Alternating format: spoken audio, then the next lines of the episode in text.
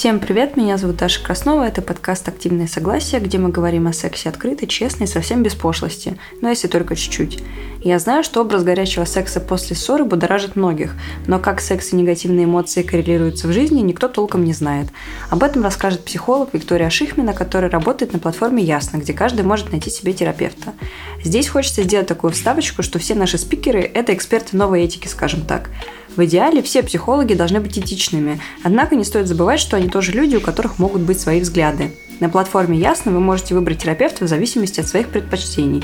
Например, спикеры подкаста «Активное согласие» – это эксперты, которые работают не только с гетеросексуальными парами, но и с представителями ЛГБТ-комьюнити.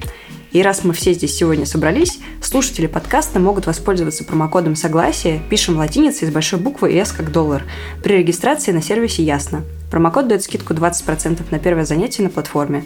Ну все, хватит болтать. Давайте слушать новую серию.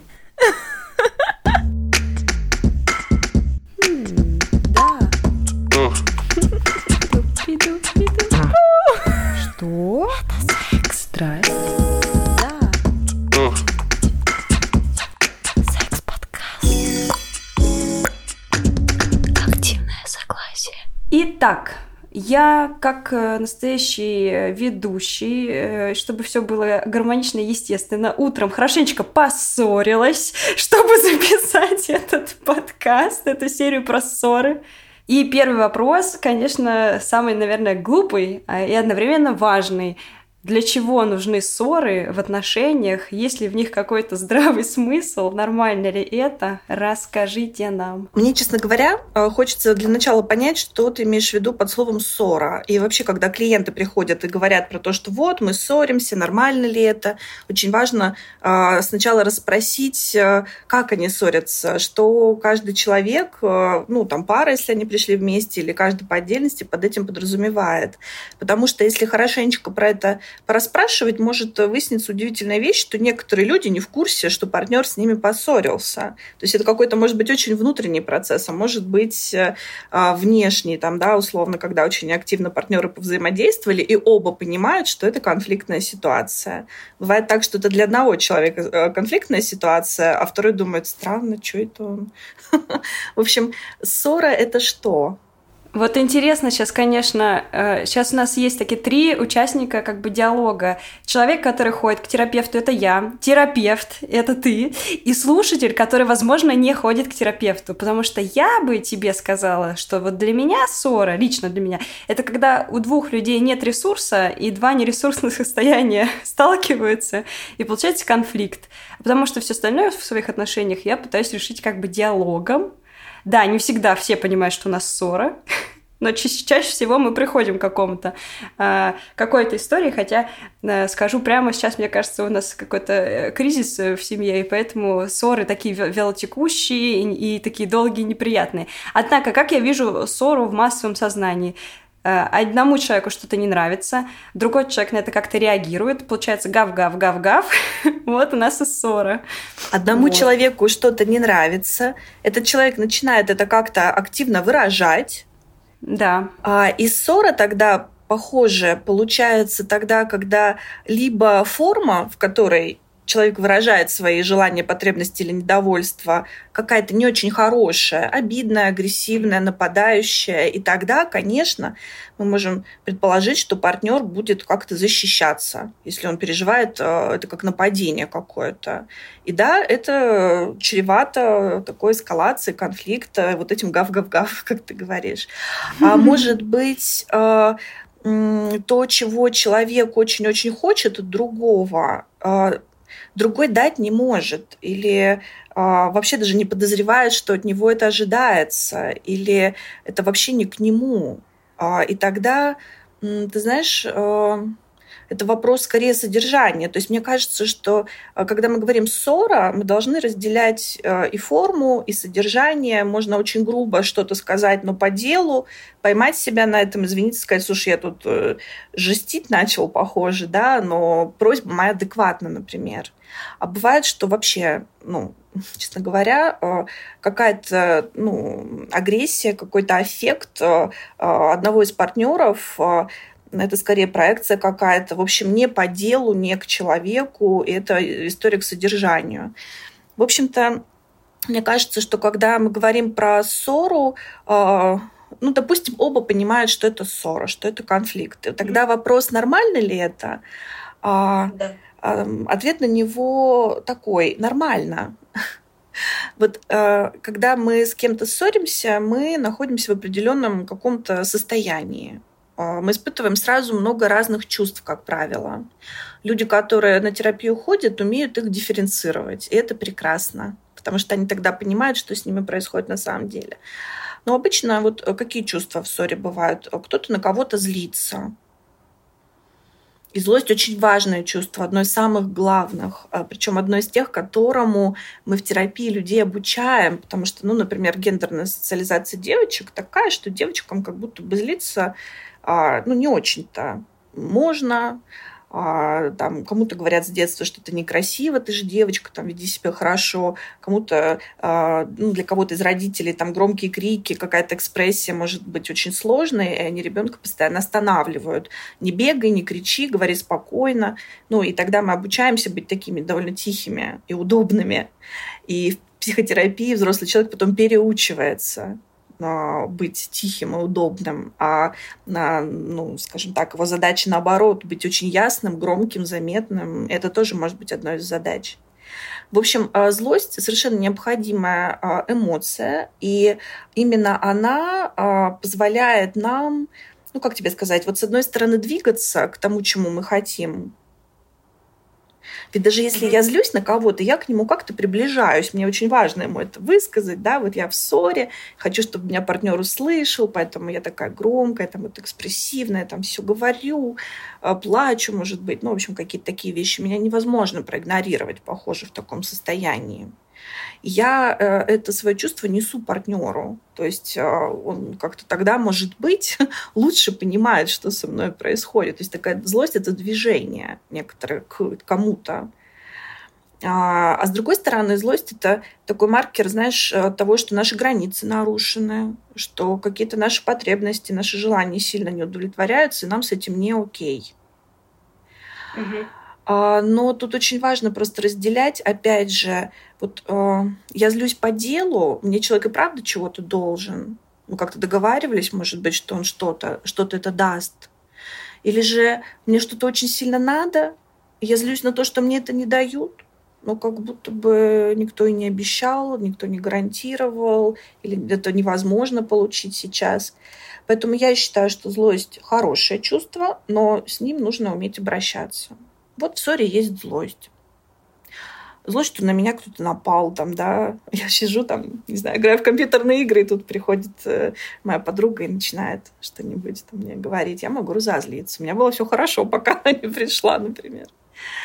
Ведь для, для человека, который занят своим каким-то делом, э, это нарушение его ну, потребности какой-то его желания, поэтому он там злится. В общем, со злостью жутко любопытно, мы можем еще это как-то покрутить, но само по себе переживание злости хорошее, важное в отношениях. Более того, я считаю, что если партнеры не могут друг на друга злиться, если они не умеют э, э, ссориться и конфликтовать, значит, в этих отношениях что-то не так. А потому что для меня, например, э, э, злиться на любимого человека не означает перестать его любить. Наоборот, это некоторая свобода в выражении себя. У меня просто были отношения, в которых мы с партнершей а, не ругались, никогда не ругались, вот годами могли не ругаться, но зато раз в год это был такой пиздос, это был такой адский взрыв, потому что мы просто не то чтобы не ругались, мы просто копили, копили, копили какие-то мелкие мелочи, а потом это все, это было вырывание дверей, баррикады, настоящие. Ну, мы креативно подходили к вопросу, но в смысле, что э, в новых отношениях мы ссоримся часто, но это всегда какое-то движение по проработке, процессинг такой. Да, да, слушай, вот э, это же большой вопрос, наоборот, почему в паре нет ссор? то ли потому, что у одного партнера нет способности выражать себя и свою здоровую агрессию. Агрессия – это совершенно естественная, нормальная, необходимая для жизни энергия. Мы без нее бы вообще ничего не могли бы, вплоть до того, что руку там за бананом протянуть. Ведь это уже агрессивный жест, что-то я хочу, я это беру, я это угу. забираю. То есть это необходимая история. Если вдруг пара совсем никак не проясняет э, границы, не говорит о своем недовольстве, то это очень большой вопрос, почему один человек боится это делать или не умеет. Может быть, у кого-то нет хорошей формы для этого. Вот э, сколько я много работаю с темой насилия, в том числе с авторами насилия, с э, мужчинами в том числе, а я вижу, а, опять же, возвращаясь к вопросам а, специфической гендерной социализации, если мужчина очень так традиционно воспитывался, а, то вот эти вот мальчики не плачут, вот это вот какая-то постоянная история на человека давит. Тогда он либо копит и действительно взрывается, потому что нужно понимать, что в психике ничего не рассасывается все, что с нами происходит, если мы никак это не выразили, не отреагировали не удовлетворили свою потребность, это просто копится, копится и копится. И чревато действительно каким-то взрывом. Э, я просто хожу к терапевту уже довольно давно и разбираю свои очень давнишние истории с давнишними отношениями, которые были абьюзивные, и очень было много скоплено всякого ну, дерьма у меня внутри, э, невыраженной злобы, обиды, боли очень много. Ну, прям были, была серьезная созависимость у меня. Я, во-первых, э, четыре года была в отношениях и два отходила, уже в новых отношениях, и то потом два еще отходила, и только, ну, наверное, спустя восемь лет оправилась, и сейчас э, у меня появились силы это разобрать с психологом. Ну, то есть, представляете, какой огромный пласт времени. При этом, ну, я довольно счастлива была все это время, просто в 4 года первых было очень плохо. И поэтому я хочу всех призвать, э, если у вас есть какие-то мысли о том, что что-то в прошлом вам мешает и влияет на настоящее, знайте, что негативный опыт прошлого, он никуда не девается, он остается как бы в нас, эмоции не рассасываются, время не лечит, оно просто все затворяется затвердевает и отравляет жизнь. И поэтому мы дарим всем промокод согласия, который дает скидку 20% на первое занятие с терапевтом на платформе Ясно при регистрации. Как раз там Вика преподает, может быть, вы сможете ее там найти. Вот, потому что я большой адепт психотерапии, считаю, что каждый хотя бы раз в жизни должен зайти просто даже просто ради интереса, а там уж сами поймете, что пойдет дальше. Да, да, слушай, я слышу у тебя какая-то ну, непростая история, и но это тоже опыт, которым, ну, с которым ты как-то можешь обойтись. Например, сказать, так, вот это да, мне да, не подходит. Да. И как раз, кстати, в ссорах мы можем это нащупать. Какая форма нам не подходит. Вот э, я слышу, что форма с, там, с вырыванием дверей или там еще чего-то, ты сказал, мы подходили к этому творчески. Похоже, это давало много выхода, ну, вот этой накопившейся энергии. Но с другой стороны, вот все-таки возвращаясь к теме ссор, и там особенностям гендерной социализации мужчин и женщин. Вот э, тоже вот это, важна вот эта форма, в которой э, ссора происходит. Можно ссориться достаточно спокойно, как это не парадоксально когда мы проясняем отношения, а не выясняем их. Кстати, всем кажется, когда я рассказываю, что у меня довольно такая речь, ну, активная, всем кажется, что это я двери вырывала. Я на самом деле очень за спокойные ссоры. Меня как раз очень сильно травмируют импульсивные истории, несмотря на то, что э, у людей, вот, которые не ходят к терапевту, у них есть связка, что если человек, например, экспрессивный сам по себе, то он и агрессивный тоже. На самом деле это неправда. Тихие люди очень часто тоже очень сильно агрессивные, как говорится, в тихом омуте водятся черти смерти. Ну, то есть, что личность человека, как вам кажется, она не коррелируется с его вот этими проявлениями. И поэтому для меня вырывание дверей было, ну, настоящим адом. И, собственно, да, в моей нынешней жизни это, конечно, неприемлемо. Я, более того, у меня, когда меня там, условно, родители часто кричали на меня, я не могу, когда на меня кричат. И я всем об этом говорю, пожалуйста, не кричите на меня. Меня сразу же хочется, ну, сбежать, уйти, потому что для меня это какая-то, ну, у меня аж уши закладывает. Ну, настолько мне Да, то есть это какая-то сразу небезопасная ситуация. Небезопасная, да. А, слушай, мне кажется важно, вот я повторюсь еще раз, разделять, а, точнее вот а, понимать, что такое агрессия. Когда мы говорим агрессия, это не обязательно что-то очень плохое, зло, это не обязательно угу. нападение, это не обязательно причинение ущерба. А, да, а, когда мы вот а, говорим про такие вещи, когда человек дерется, нападает, оскорбляет, портит вещи, а, ну что можно еще делать, причиняет там вред домашнему животному, это насилие. Угу. Когда мы говорим про активность, экспрессию, жизнелюбие, скорость, а, какую-то быстроту реакции, это в том числе а, агрессия как витальная энергия. То есть вот mm-hmm, мне кажется, mm-hmm. очень важно немножечко тоже как-то вот, ну, мы привыкли, да, к тому, что когда говорят агрессивный, значит опасный, там какой-то страшный, это не всегда так. Ты можешь быть даже в прояснении отношений очень агрессивный в том смысле, что ты говоришь, для меня это важно, давай мы это обсудим. А, мне очень сложно сориентироваться, что происходит без какого-то твоего рассказа, без твоей обратной связи. И если ты напрямую это партнеру говоришь и, ну, скажем так, остаешься с ним а, в моменте, это же тоже некоторая агрессия. агрессия ну, да, как да. хорошая какая-то энергия, которая помогает нам а, что-то заполучить, ясность, а, какую-то ориентировку, какую-то договоренность. Поэтому вот в моей картине мире ссориться можно очень сильно по-разному. Так как у нас не просто тема ссор, а у нас тема ссор и секса, секса после ссор, секса во время ссор, тут уж как хотите. Интересен такой момент. А, как вообще соотносится негатив и либидо, и соотносится ли? Потому что мне кажется, что вот эта страсть, опасность, агрессия и адреналин, и вот все это намешано в такую кучу, и это что-то очень близкое друг к другу, какие-то инстинкты, какие-то животные порывы, а, ну, то есть, потому что, э, как бы, логично предположить, что если ты ссоришься, то э, секс, как бы, где-то должен быть далеко, потому что ссоры — это не, не очень приятно. Но очень часто люди как-то вот в процессе, ну, что-то там, искра, буря, безумие, и вот. Вот что происходит? Можешь просто как-то это прокомментировать? Слушай, даже ты знаешь, я занудный психолог, наверное, потому что здесь мне точно, тоже сначала хочется спросить у человека, а что такое для него секс? Ты не поверишь. Ребята, сейчас отдуваюсь за всех просто.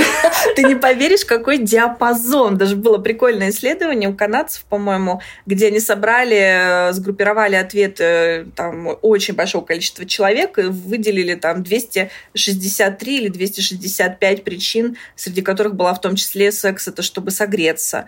А очень часто секс — это для того, чтобы помириться. Очень часто секс — это то, как я показываю своему партнеру, что я его ценю или секс — это а, а, то, что позволяет мне почувствовать себя любимой, важной, прощенной, например. Кажется, что такая форма заняться сексом после ссоры для чего-то, она ну, действительно существует. И есть пары, которые как тебе сказать, вот э, вдруг, если, например, кто-то из партнеров действительно очень такой тихий, спокойный или там меланхоличный, все-таки темперамент, врожденная характеристика, и человеку как-то надо вот распалиться, что ли, разогнаться, а, и тогда, а, например, секс может быть э, ну, каким-то действительно более активным, более ярким. Ну, для меня это вообще вопрос, кому это надо? Вот этому человеку или это его партнеру хочется там более яркого mm-hmm. секса? И вот там человек за ниточки какие-то дергает э, у своего партнера. В общем, это такая, э, ну, любопытная история. Мне кажется, что э, секс вполне может быть э, для каких-то людей актом примирения. И ты знаешь, мы, собственно, научились этому у обезьянок бонобо, у карликовых шимпанзе, это наши ближайшие родственники, и у них э, все секс Кому-то горько, обидно, банана не досталось. Ой, ну я тебе сейчас утешу. А, там, вы поссорились. Ой, ну скорее давай мириться вот через такую форму, потому что ну, у нас же стая. А в этом смысле мы можем быть прямыми наследниками этой формы. Секс ведь это, как тебе сказать, на самом деле это не базовая потребность, как некоторые люди думают. Это во многом потребность психологическая и социальная. Я просто как-то анализировала свой опыт и вспомнила, что у меня было два абсолютно контрастных опыта э, секса после ссоры. В одном случае я шла к человеку, потому что я хотела ему отомстить, как-то показать, что я классная, и чтобы его бросить потом. Такая я была стерва. Вот. Ну, чтобы жалел. А? И чтобы пожалел об этом. Хотелось такого какого-то отмщения мне. Ну, вот это было как раз из той истории, когда отношения были, как вы поняли, да, плохие и абьюзивные. А был совершенно другой опыт секса после ссоры, когда вы поругались, как бы все решили, договорились, и потом так сильно друг друга полюбили, ну, в плане вот э, так сильно обрадовались, что решили как бы закрепить это все э, хорошим таким сексом, добрым, нежным и вот таким вот. И это абсолютно, э, как бы мы назовем это секс после ссоры, да, но чувства абсолютно разные от этого секса. Вот смотри, тогда получается, что а, первый секс был про некоторую власть. Да, да Второй секс был про облегчение, радость, э, вот этой какой-то радость контакта, встречи, близости. И тогда а, вот это внутреннее переживание, о, мы договорились, мы близки, у нас все хорошо, вылилось вполне органично а, в какую-то такую близость а, телесную. И это тоже окей.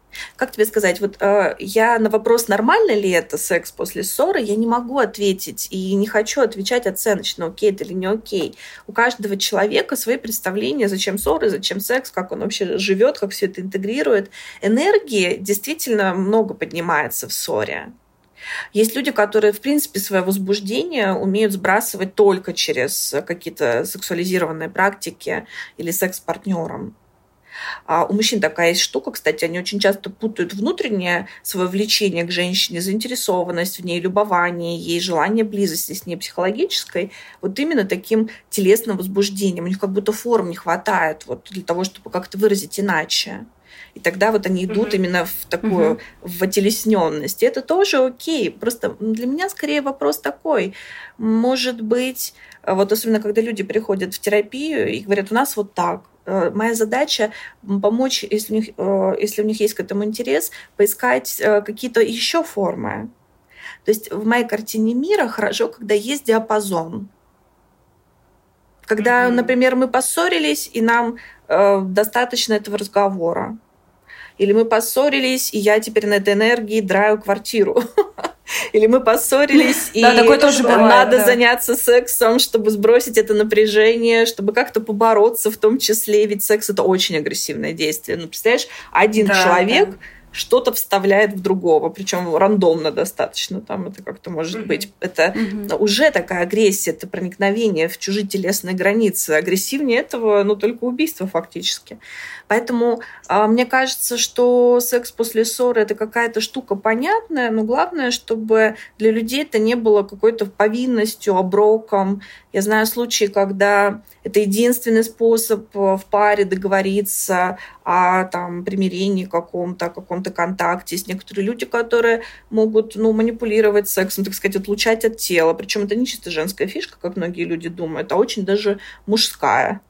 Вплоть до того, что один партнер и вот это уже, конечно, прям сильно не ок, а, но один партнер может игнорировать другого до тех пор, пока тот вот с ним не переспит. И знаю такие случаи, когда женщина говорит, ну все, ну ладно, ну давай. Знаешь, вот это, мне кажется, каждая женщина хоть раз в жизни слышала, а может быть, сталкивалась с такой историей, когда а, проще дать, чем объяснить, почему нет или что не так. Очень часто после такого секса, после ссоры, один партнер чувствует себя довольно плохо. То есть он думает так, я должен был разозлиться, я должен был а, абстрагироваться, я должен был обидеться, но я почему-то соглашаюсь на секс. Еще очень часто э, случается такое, что э, тело, возможно, Э, само как бы реагирует на, раздра... ну, вот на, на стрессовую ситуацию, действительно такое может произойти, что человек может возбудиться от какого-то стресса. И то есть человек э, входит в этот э, физический контакт, а психологически к этому не готов, он этого не хочет. Но он это делает, и потом у него чувство вины.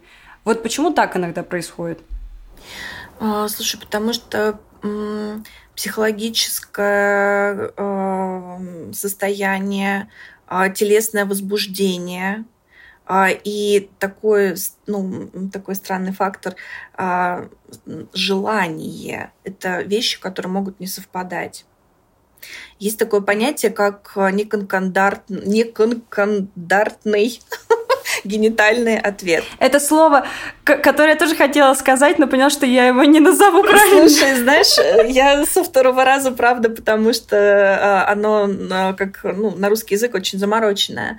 А, неконкандартный генитальный ответ, когда а, мы, например, желания никакого не испытываем, но тело действительно откликается но оно откликается не потому, что мы этого хотим как-то бессознательно. То, о чем, например, дедушка Фрейд э, узнал в свое время, но он совершенно не понимал, как э, вообще все-таки сексуальность устроена э, с современной точки зрения. Просто на тот период он был гений, но сейчас мы знаем, как он во многом ошибался.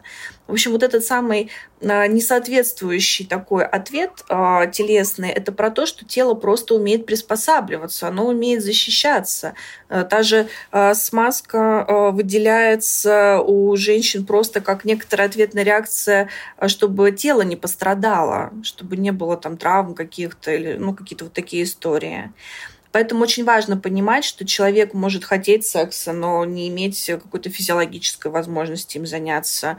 Он может секса не хотеть, но тело как будто готово, и там партнер может сказать, ну вот, ну вот, я же все вижу, как бы чего ты отпираешься. Нет, про вот это явление нужно знать. И хороший секс это все-таки когда наше желание, наша готовность им заниматься э, и по возможности наш телесный отклик э, совпадают. Мне просто интересно, как себя потом простить после того, как ты как будто дал себя вот в обиду. Ну, то есть ты не дал себя в обиду, но ты как будто дал себя в обиду, а потом еще дал собой, ну, воспользоваться, скажем так, и ничему не противостоял. Да, мне кажется, вот это слово, скорее, вот это переживание, наверное, ну, то ли использованности, то ли некоторой неудовлетворенности, что нет, вот эта форма, э, которую я выбрала или на которую я соглашаюсь, она была вообще не про то. То есть это совсем не то было, что нужно. Мне кажется, здесь э, обида просто, она, знаешь, она обычно на кого-то. Даже когда мы говорим, что э, я обижаюсь на себя, это значит, что какая-то я обижаюсь на какую-то себя, которая как будто бы перехватила во мне управление и там действует, так сказать, против моей воли. Обычно мы обижаемся на партнера, что мы хотели чего-то одного, но то ли он не распознал нашу потребность, но на самом деле мы не донесли ее так, чтобы было понятно, либо же все-таки э, нас проигнорировали, и тогда это действительно некоторое психологическое насилие, когда мы говорим об одном, человек действует совершенно иначе, и э, как себя простить? Ну, просто понять, что в тот момент э, не было никакой другой как будто бы возможности э, действовать иначе. Вот это про тот самый, про ту самую широту диапазона, про которую я тебе уже говорила. Для того, чтобы я отказалась от какой-то неподходящей для меня формы взаимодействия, у меня должны быть альтернативы. И парадокс в том, что некоторые люди не знают, что они есть. А вот этот способ, например, а, заняться примирительным сексом, он когда-то сработал и сработал хорошо. И поэтому он в психике закрепился. И мы э, в психотерапии говорим с клиентами тогда, а как-то еще можно получить подтверждение своей значимости, а, как-то закрыть конфликтную ситуацию с партнером так, чтобы все были услышаны, э, приглажены, обняты, согреты, или как минимум э, ситуация на самом деле не заканчивается, конфликт не может сейчас развернуться во что-то конструктивное, и тогда нужно не сексом заниматься, а наоборот дистанцироваться, потому что все-таки отношения в паре — это баланс, близости и дистанции. Мне тут еще хочется добавить, просто так как я журналистка, э, в женских СМИ очень долгие годы пропагандировалась идея, что секс после ссоры это очень ход, это так, это надо делать, это, это классно. Серьезно, я даже если сейчас вы загуглите там в поисковике секс после ссоры, будет миллион статей о том, как это классно и как сделать секс после ссоры, ну там, еще более прекрасным.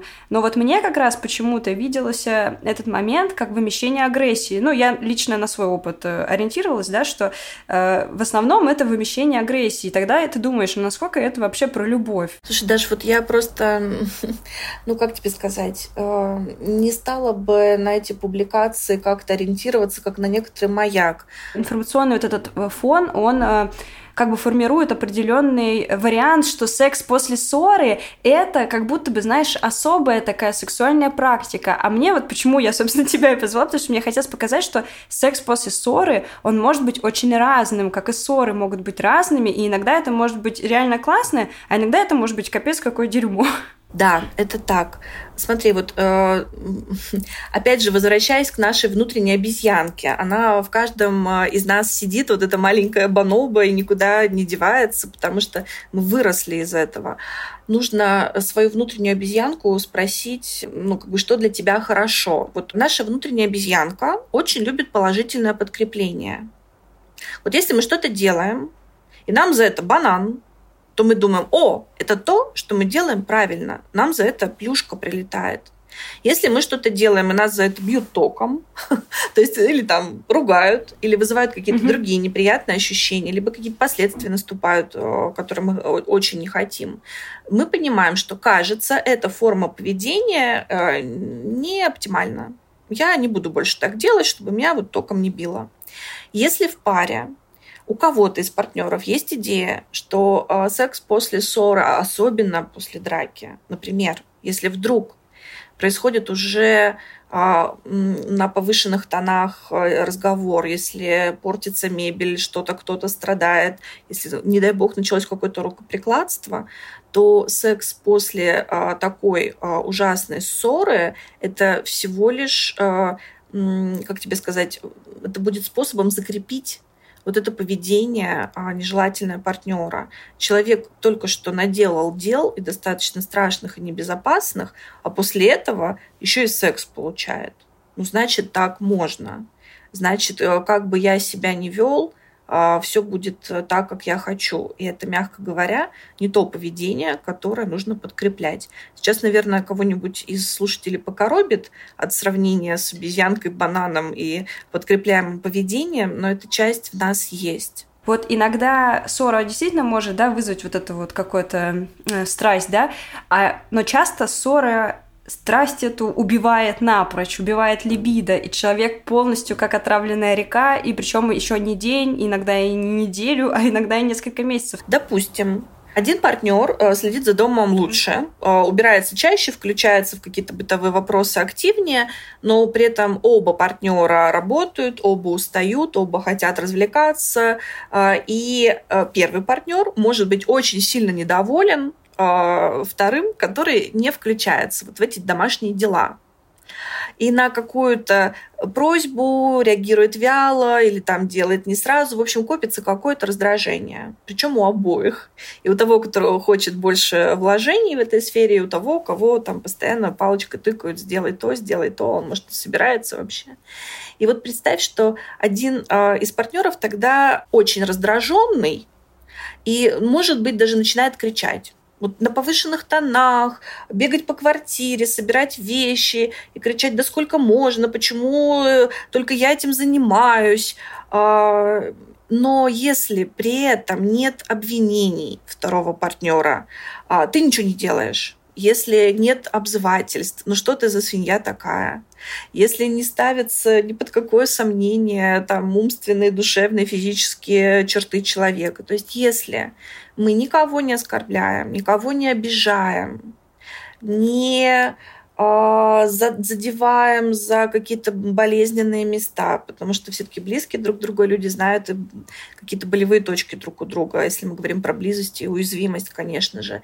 Тогда, если, если мы говорим «я» сообщениями, а, я очень устаю, я трачу на это очень много времени. Я очень хочу, чтобы а, ты тоже включался или включалась. У меня есть вот такие-то ожидания. Давай мы это обсудим. И при этом человек а, выражает это достаточно экспрессивно, потому что это экспрессивная такая личность, и громко, и а, там как-то. А, это не значит, а, а, что это плохая какая-то ссора. А угу. вот если действительно какие-то элементы оскорблений, унижений, а, обязательств, которые один человек на другого навешивает априори, хотя договоренности про, этого не, про это не было, если вот так это происходит, если нет никаких я сообщений, как это мне, а все только ты такой, такая, вот, то есть действительно мы начинаем человека обвинять, это плохая ссора, которая, да, отравляет, пугает, мы сейчас как будто разделили ссоры на очень простую градацию, типа оскорбляешь там, и бьешь плохо, да, а если не оскорбляешь, а просто выражаешь свои там, ну, какие-то э, мысли, это как будто бы окей. Но вот, например, я просто сейчас, вот то, что было у меня сегодня утром, никто никого не оскорбляет, все друг друга любят, однако человек говорит, я говорю, я смотрю на этот мир вот так. А человек говорит, а я вот так. И это два разных мира. Мы случайно оказались в квартире и любим друг друга, но из-за того, что у нас абсолютно разные взгляды на очень многие вещи, получается конфликт. И этот конфликт, он довольно мутный такой, ну, долгий, такой тухлый, в общем. И он, конечно, ну, делает всем грустно. То есть никто не, не плохой получается. Как ты сама думаешь, про что этот конфликт? Да я хер его знаю, про разность. Терапевты многие сейчас и в блогах в Инстаграме, и на сессиях, они часто говорят, что надо посмотреть, насколько вы похожи, насколько вы разные, да, если вы сильно разные, ну, сделать выбор, типа, насколько вы готовы с этой разностью смириться. И ты такой, ну, не бывает одинаковых людей, ну, то есть мы же не конструктор Лего, да, люди не, э, не складываются, то есть все все равно будут разные в чем-то. И что теперь тут поделывать нам всем? Ну вот смотри, похожий конфликт э, действительно э, про разность. Э, точнее так, мне кажется, конфликт про то, чья картина мира главнее. Фактически это кто главный в этом доме. Как будет вот попахивает сейчас, конечно, патриархатом, но это же и как раз патриархальная очень история. Будет так, как я сказал. Мое мнение важнее. И, может быть, часть конфликта в паре во многом про это, чья картина мира выигрывает, чье мнение важнее, как будет. Вот этот конфликт, он все время на чем-то стоит. Вы про что-то разное. То есть, например, в отпуск приезжаете, один а, партнер хочет лежать под шезлонгом, пить коктейли, смотреть на море, и это очень для него хорошо. А второй партнер, а, как сумасшедшая белка, носится там по экскурсиям, там туда-сюда, давай туда, давай сюда. И в какой-то момент а, возникает вот этот конфликт. Чем мы займемся, если мы приехали вместе? И почему я говорю про диапазон каких-то вот э, реакций, угу. переживаний, форм, как мы это выражаем? Потому что, похоже, все-таки договориться как-то можно. Один день мы на экскурсиях, один день мы лежим. Или, слушай, я тебя люблю, мы в паре, у нас все хорошо, ну давай я буду лежать, а ты иди на свою экскурсию потому что в паре mm можно разойтись. Это не значит расстаться, это значит дистанцироваться друг от друга.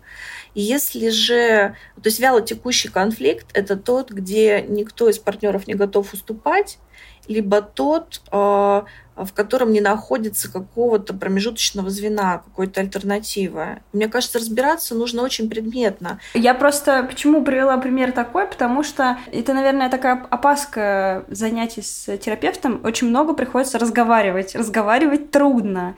И разговоры об отношениях кажутся человеку такой очень трудной задачкой вообще в целом. И кажется, как будто просто там подраться, поорать и заняться сексом, это, гораздо веселее и проще, что самое интересное. Но приведет ли вас это к желаемому результату? Кстати, насчет того, что придется с партнером очень-очень много разговаривать, ты знаешь, э, с одной стороны, да, а с другой стороны, в моей практике, наверное, 40% вопросов не требуют разговора с партнером. Это очень интимное, личное, какие-то особенности того человека, который на терапию пришел. Вот есть mm-hmm. в 50-е годы 20 века американцы начали разрабатывать теорию привязанности. И, в принципе, она достаточно плотно вошла уже в обиход, и там не только в психологической среде, но даже просто заинтересованные там в развитии, в этом качестве жизни люди знают про нее, что вот есть несколько типов привязанности. Там надежная, тревожная, дезорганизованная. А, и так далее. В общем, они не бывают в чистом виде, они такие всегда смешанные. Так вот, а, как раз еще доброшу на вопрос, который уже звучал, но я как будто на него не очень ответила. Вот что делать, если я в каких-то сложных чувствах, но все равно иду в сексуальный контакт с партнером. Это во многом mm-hmm. может э, быть, ну, это во многом может опираться как раз на тот тип привязанности, который у меня сформировался в очень раннем детстве, в самых моих первых отношениях, в родительских в детско-родительских. Конечно, там да, нет да. вот той компоненты, как со взрослыми нашими партнерами, но все равно наше представление о любви и близости формируется в наших отношениях с родителями. И э, мы э, имеем вот этот опыт, когда нами недовольны, но нам эта любовь очень сильно важна, мы без нее не можем выжить. Мы совершенно с родителями в полном слиянии, мы себя не мыслим отдельно от них до поры до времени. Они обеспечивают э, нашу выживаемость ну, по всем фронтам. Без любви не может ребенок выжить, без заботы не может ребенок выжить, без еды ребенок не может выжить. Поэтому, если наш любимый человек э, как-то страшно нами недоволен, мы в каком-то конфликте с ним и прочее, прочее, мы прикладываем усилия к тому, чтобы это закончить, чтобы эта любовь не кончилась, чтобы эта близость вернулась к нам. И очень э, сильно наши паттерны поведения во взрослом возрасте зависят от того, как мы научились в детстве обходиться с этими историями. Мне вот просто очень интересно спросить, а вот зная, ну, допустим, там один человек у него избегающий тип привязанности, а у другого какой-то другой, я не ну, помню. Тревожный, например, он наоборот хочет поближе все время быть. Да, они могут вместе условно быть? Потому что мне кажется, что это ну, такой довольно глупый, но распространенный вопрос, потому что людям кажется, что условно вот у меня там меня родители не любили, но это просто частая такая история, да, они там уезжали, работали много, э, и вот у меня такой избегающий тип привязанности. Что теперь одному быть всю жизнь? Вот почему вообще возможна психотерапия? Потому что мозг пластичен. Отчасти мы можем какие-то вещи в себе ты знаешь, ну не то чтобы изменять, скорее всего, нет, но мы можем их осваивать. Если я угу. человек с забегающим типом привязанности, мне нужно очень много дистанции. Или я вообще выбираю влюбляться в людей недоступных, каких-нибудь звезд, женатых, э, в общем, чтобы быть с ними как бы вот на отдалении либо я влюбляюсь в человека с тревожным типом привязанности, который все время ко мне тянется, все время хочет быть вместе, вместе, вместе, все вместе для него. Да мне кажется, что это я. Разойтись — это прямо катастрофа. Мне будет жутко трудно. Нам обоим будет жутко трудно. Но если мы понимаем, что с нами, если мы понимаем, как мы устроены, то мы точно найдем какие-то хорошие варианты быть вместе. Или не найдем и разойдемся, нам будет больно и горько. Но ты знаешь, для людей с избегающим типом привязанности, конечно, есть только два варианта. Либо они научаются в терапии в том числе быть с другими, угу. чуточку чаще, чем они могли раньше. ну, либо они, правда, остаются очень одинокие и очень от этого страдают, потому что потребность близости есть, на самом деле, у каждого из нас. А я сейчас подумала, какая я дура, спросила про избегающий тип привязанности, а у самой тревожной, и могла бы бесплатную консультацию получить. А если у тебя тревожный тип привязанности, тебе нужно все время быть поближе к партнеру. Ты знаешь, э, мне кажется, это тоже ну, такая история, с которой как-то можно обходиться.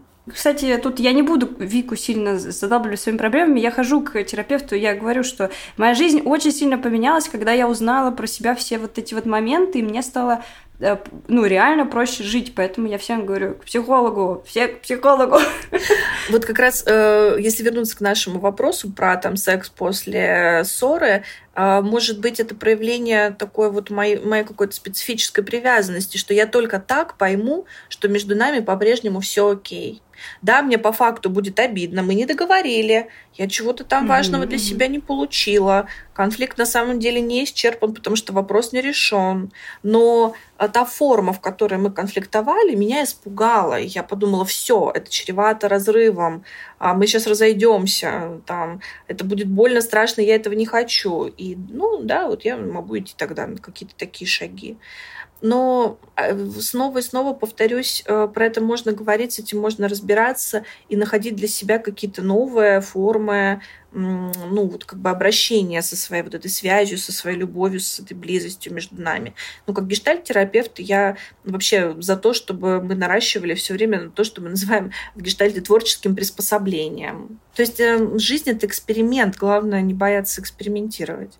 Я просто хотела сказать о том, что для меня ссора э, это немножко тоже про договор. Как именно, вот как именно творчески мы, насколько творчески мы можем подойти к этому вопросу. Потому что, условно, у меня с партнером мы довольно э, как импульсивные люди, и мы можем вести себя довольно ярко.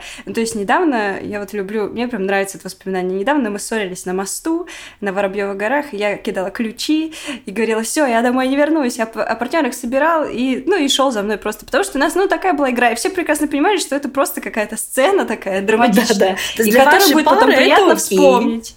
Для вашей да, пары а это... для моих условно друзей это просто смерть и что происходит.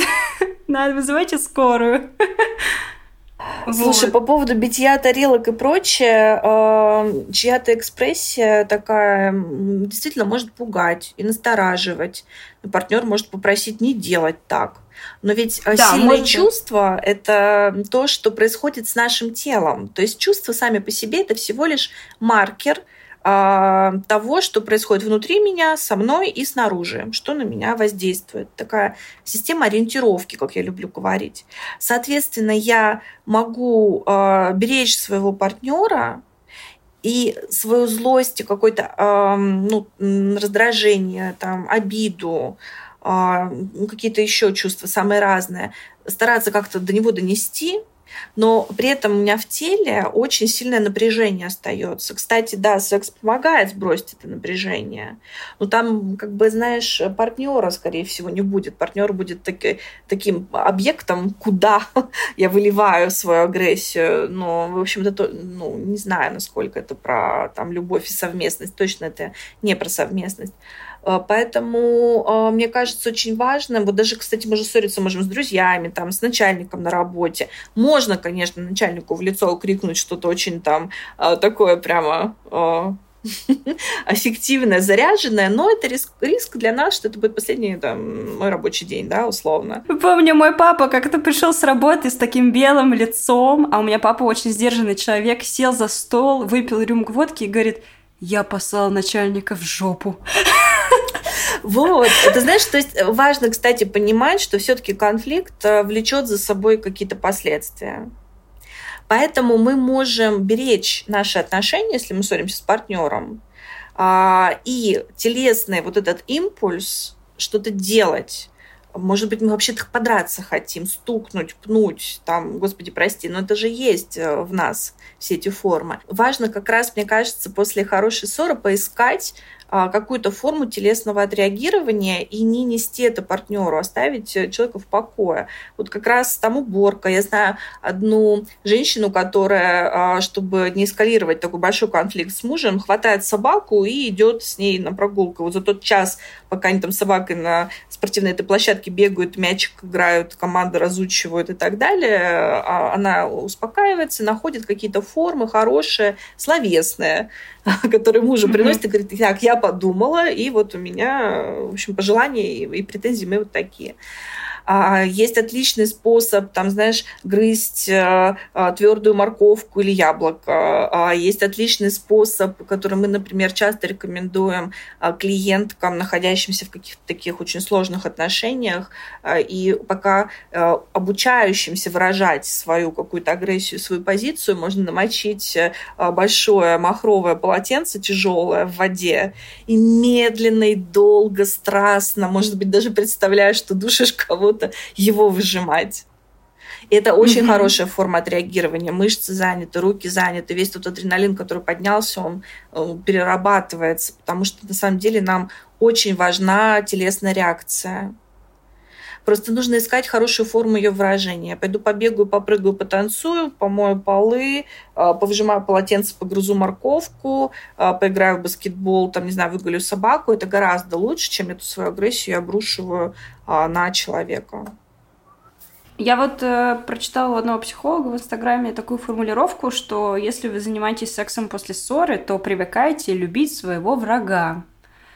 А, я так поняла, что это о том, что вот мозг запоминает, как добиться секса в таком извращенном формате, но может быть и нет, может быть ты скажешь как-нибудь иначе. Просто как будто бы в этом кусочке уже априори предполагается, что я в постели с врагом. Даже фильм такой есть, по-моему. Я просто думаю, что в момент ссоры человек часто партнера видит как врага. Ну, то есть это, это же, это, ну, я не знаю, это нормально, может, это ненормально. Ну, то есть, когда мы ссоримся, очень часто мое какое-то, да, желание против твоего желания, или там ты не удовлетворяешь мое желание, значит, ты мне, ну, там, ты меня обижаешь, там, или обидел, значит, ты мне не друг.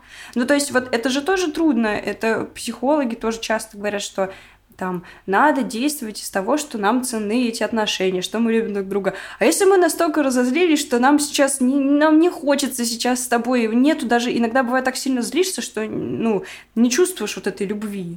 Она у тебя как бы есть где-то, понятно, но в моменте она может куда-то отодвигаться. Мне кажется, ты очень, ну, естественно, угу. что ты описываешь, что нас захватывает угу. такой сил, такой силы переживания, что мы ну, как будто немножечко слепнем, да, то есть мы настолько вот погружены в какое-то одно чувство, что другие нам становятся недоступны. Но э, мне кажется, что тогда лучше отойти. Угу. Потому что что-то э, получше мы начинаем различать на некотором расстоянии. Вообще-то это не проигрыш, сказать, слушай, я сейчас больше не в состоянии про это говорить, это обсуждать, а, мне нужно как-то прийти в себя, про это как-то подумать. А что делать, если за тобой бегут и говорят, нет, нет, мы не договорили, давай сядем, нет, нет, э, вот надо дальше говорить. А ты такой, я все, я уже тебя не слышу, слова ну, да, слились в один шум. Ну, смотри, э, в смысле, ну, это какие-то очень созависимые отношения. Тогда я и мое нежелание, и моя невозможность а, оставаться в этой ситуации игнорируются. Угу. Если, не знаю, мы в пределах одной а, квартиры, может быть, тогда нужно разойтись, не знаю, по кафе или вот все-таки дистанция может быть ну, настоящая какая-то, если действительно ситуация уже прям очень-очень э, сложная и небезопасная, может быть, действительно нужно взять физическую дистанцию. Я просто привожу какие-то примеры, и мне часто кажется, что вокруг одни созависимые отношения. Ну реально, я не, я не то чтобы видела очень много гармоничных каких-то здоровых взрослых отношений. Не знаю, мне вот не хочется так э, как-то обобщать, но это правда очень частая история. А, невозможно а, быть услышанным партнером, который тоже в каких-то сложных состояниях, эффектах. И тогда, да, похоже, иногда нам придется рискнуть и сказать, все-таки я настаиваю на том, чтобы остановить этот разговор и вернуться к нему, когда оба будем в каком-то адекватном состоянии. Но это возможно только для тех, кто себя очень хорошо распознает. Потому что, как ты сама сказала, действительно э, кинуться в крики, а, швыряние тарелок, обвинения гораздо проще, а, чем оставаться в, ну, хоть какой-то толики уважения к другому человеку. Это не какой-то там страшный чужой человек, который рушит сейчас всю мою жизнь, а это тот, кого я выбирала себе в отношения, с кем я готова в них идти. И буквально там еще некоторое время назад у нас все было хорошо. Я могу опираться на историю наших отношений, что сейчас, похоже, все очень плохо, но я знаю, как бывает хорошо. И, может быть, мы к этому как-то придем. Но для этого надо сейчас разойтись немножечко. Такое бывает. Мне кажется, это еще очень про ответственность, что типа надо чувствовать, что ты тоже ответственен за эти отношения, потому что когда мы ссоримся, мы часто ответственность перекладываем на другого. Будь ответственна за себя. Не надо быть mm-hmm. ответственным за партнера. Что там с человеком происходит, это его процесс. Нужно заниматься mm-hmm. собой. Господи, если бы люди занимались исключительно собой, а, уровень счастья в этом мире точно вырос бы а, гораздо сильнее. Созависимые отношения вот. это как раз когда мы печемся про другого, как будто бы больше, чем про себя. Вот интересный момент про заниматься собой. Это же то, что мы занимаемся не только собой, но и другим. Это же не только два человека бывает такое. У нас, у нас в России очень часто еще другие люди занимаются другими людьми. И вот тут я когда спрашивала у своих каких-то знакомых, чтобы мне спросить на эту тему, мне сказали – а почему мои друзья или близкие не спасали меня, когда я была вот в таких, э, ну, там, сложных отношениях, когда, ну, там, условно, я вступала в связь с человеком, который меня обижал, почему меня никто не спас? И я вот подумала, а насколько друзья и близкие должны вообще спасать, когда такая ситуация происходит, потому что, э, как мы можем предположить, да, если человек с зависимой такой сильной связи, э, ну, он довольно как бы он довольно некритично воспринимает комментарии со стороны. Ну, то есть у него нет критического мышления в момент. В общем, есть статистика, согласно которой а, в среднем из абьюзивных, действительно тяжелых абьюзивных отношений с физическим, в том числе насилием, а женщина уходит примерно на седьмой раз. То есть у них было шесть попыток, и только седьмая финальная. Именно потому, что есть вот эта привязанность, есть какая-то история отношений, есть какие-то ценности а, для каждого человека персональные, есть какие-то трудности а, с финансами, с материальной стороной да, жизни, бывает идти там совершенно некуда и, и прочее. Или человек и правда не знает, реально не понимает, что он находится в ситуации насилия. Потому что, например, э, в ее родительской семье, там, в его родительской семье, это не только женская история. В общем, это было как будто нормально, какая-то обыденность, человек к этому привыкает, он вообще не понимает, что это плохо, ему вредит.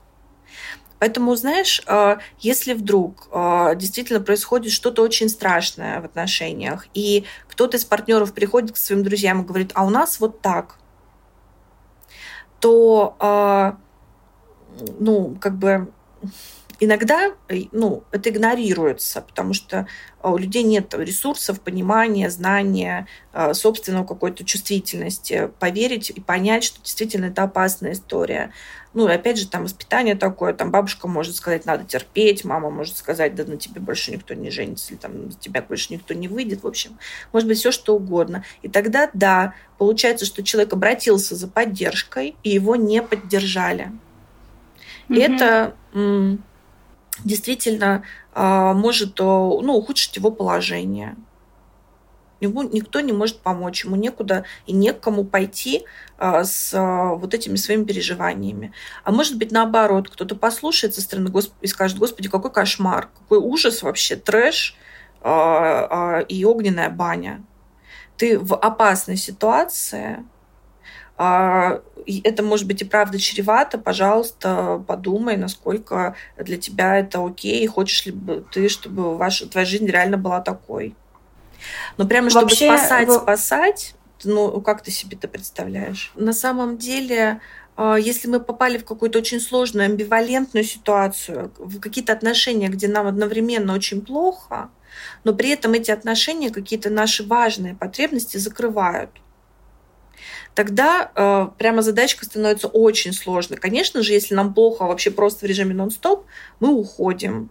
А если там mm-hmm. в этих отношениях есть что-то ценное и важное, то мы ну, как-то цепляемся за это. Ну, мы так устроены, потому что для нас, а, для человека, вообще для живых существ, у которых есть лимбическая система, а, привязанность важна запрашивать поддержку и принимать ее – это два разных процесса. Некоторые люди вообще не понимают, что им какую-то поддержку дают. Либо же они как-то, ну, в общем, не верят, что ли, ее, не способны ее взять. Поэтому это, опять же, да, это может быть очень обидно, когда нам кто-то говорит, вот, ты меня там не поддержала. Но важно помнить, что это, ну, во многом индивидуальный процесс этого человека. Не кажется ли тебе, что в болезненных отношениях очень часто хороший секс, такой яркий, страстный, неугасающий, именно из-за того, что вот эти вот психоэмоциональные качели происходят. Буквально на прошлой неделе даже мемчик видела на эту тему в интернете, картинка, где, господи, дай мне хорошие отношения, но чтобы секс был как в абьюзивных. Ну, как бы да. Ой, что такое хороший секс? Просто вот что важно вот, ну, смотри, что, Даша, что, правда, ну, я, что, я не понимаю. страстный, горячий секс. Ну, для кого-то, для кого-то такой, для кого-то а, такой заряженный, быстрый, а, с рвущимися там рубашками, летящими во все стороны пуговицами. Для кого-то такой секс хороший. Очень важно про это сказать, что секс может быть какой угодно, у всех людей свое представление о том, что, что такое хороший. В моем, например, представлении угу. хороший секс – это безопасный, что бы это ни значило. Я согласна, я поддерживаю. И он может быть страстным, он может быть очень экспрессивным, он может быть в каком-то внезапном месте, но я точно знаю, что мне не будет больно, я об этом не пожалею а, что там не будет никаких экстраординарных, непредсказуемых вещей, которые мы не обсуждали и так далее. Угу. А абьюзивный секс, а, как тебе сказать, вот даже а, такую формулировку, как сексуальное насилие, мы сейчас не используем в работе. А, мы говорим сексуализированное насилие. То есть это некоторая власть над человеком, имеющая форму сексуальной практики. Если угу. в абьюзивных отношениях а у меня вот какой-то такой секс зашкаливающий, э, яркий, запоминающийся, но совершенно не факт, что это то, что нужно было мне, а не то, что умеет делать партнер, ну тогда очень большой вопрос, хороший ли это секс. Я его, наверное, запомню на всю жизнь. У меня он в опыте будет, но насколько это то, что я хочу. Я предлагаю тебе, может быть, составить пять каких-нибудь правил, как понять, что ссора становится какой-то опасной, что секс какой-то токсичный у вас. Вот как понять, что ты находишься в такой токсичной среде? Многим людям несмотря на обилие информации, непонятно. Вот они в ситуации оказываются, они не понимают, мы уже тут все горим или пока еще нормально. Пять пунктов с наскоку мне, наверное, трудно выдать. Давай попробуй что-то сформулировать какие есть маркеры, что в контакте с другим человеком, каким бы контакт этот ни был, что-то для меня идет не так. Вот мне кажется, что в контакте с другим человеком, близким, если мы говорим про близких, а, не должно быть страшно. Угу. То есть а, партнер а, не делает ничего такого, что меня пугает, либо если он вдруг что-то такое сделал, ну, ведь э, обо всем на свете априори договориться невозможно, ну, вот он раз что-нибудь такое новое делает, и меня это пугает, и я ему про это говорю, и в хороших отношениях он остановится, в плохих он продолжит. То есть первый угу. маркер э, мне не страшно, я не чувствую страха, я не чувствую испуга. А второй маркер я чувствую стыд. Стыд – это, в отличие от страха, грусти, радости, это социальное чувство. Вот те врожденные, которые я перечислила, а стыд – это социальное чувство. Нас обучают ему в процессе нашего взросления. А, и а, стыд появляется там, где нас стыдят, где нам транслируют прямо или косвенно, что то, что мы делаем, как мы выглядим, что мы говорим, как предъявляемся, в общем, в этот мир, что с этим что-то не так неважно, правда это или нет, э, есть некоторая такая трансляция. А стыд за внешность, за поведение, за там что угодно может быть. Если я чувствую, что я в стыде рядом со своим партнером, это некоторый звоночек. А, потому что хорошие отношения – это отношения, где мы свободны. Стыд ограничивает мою активность, мое самопредъявление. Я не свободна в таких отношениях. Причем, конечно, важно разделять все-таки, я сама себя там стыжу, какие-то голоса в моей голове говорят, нельзя раздеваться э, рядом с моим партнером, там, давай бабушка сказала в панталонах, так в панталонах. Или это партнер говорит, ну что это такое, распустилась, животик появился. В общем, нет. Как только мы ощущаем жгучий стыд, и мы точно понимаем, что это как-то с нашим партнером связано, мы э, не можем с ним это обсудить, или если мы это с ним обсуждаем, то нам еще хуже становится, то тут точно э, что-то не так, конечно, происходит. Что-то не так в нашем контакте, если второй отказывается, не знаю, остановиться то есть, э, если мы пугаемся того, что партнер ломает мебель, мы просим его остановиться, он не останавливается, это очень плохо. Если мы просим партнера остановить какую-то сексуализированную практику, потому что мы понимаем, что вот в моменте мне это не нравится, не подходит, как-то вообще и он не останавливается, это очень плохо. Даже если мы занимаемся проникающим сексом, и в этот момент мне как-то нехорошо, неприятно, дискомфортно и больно, я оставляю за собой право «нет». Я могу в любой момент остановить наш секс. Я могу в любой момент остановить наше взаимодействие. Это работает в обе, конечно же, стороны. Ну и в сторону партнера тоже. Он тоже может остановить меня в любой момент. Вот если человек не останавливается на наше «нет», это, конечно, катастрофа. То есть это точно а, не про хорошие отношения. А, ну вот смотри, мне кажется, вот это некоторый базис. Все эти вещи так или иначе сводятся к некоторой безопасности. Мне кажется, очень важно доверять э, нашим чувствам и нашим переживаниям. А, не маркировать себя а, там, господи, ну что я за истеричка такая, или вот все нормальные, у одной меня тут куда-то на розовых единорогах меня в радугу уносит. Вот, и чтобы другой человек не говорил вам, что, э, ой, да ты все придумала, ты истеричка такая, потому что газлайтинг вот этот, это, это просто король вообще всего. Мне кажется, очень часто очень часто человек, если эмоционирует, то ему говорят, что он что-то придумал. Блин, если вам что-то кажется, то вам, наверное, не кажется. Да, я просто думаю, что есть люди, которым трудно выдерживать чужую эмоциональность.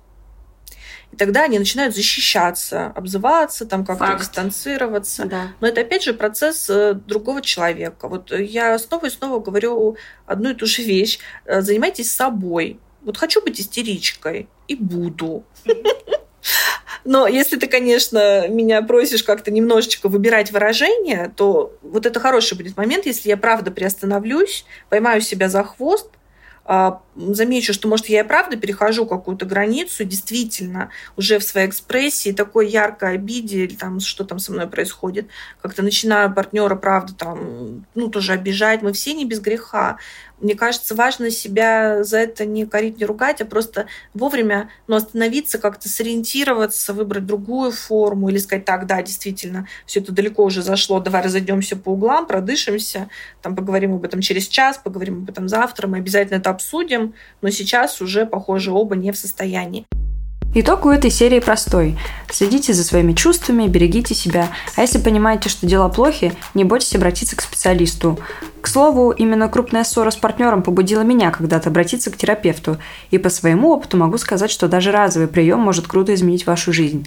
А промокод «Согласие» поможет решиться на перемены быстрее. Согласие. Пишем латиницей, большими буквами, S как доллар. Всем пока. Встретимся в следующий понедельник. Активное согласие.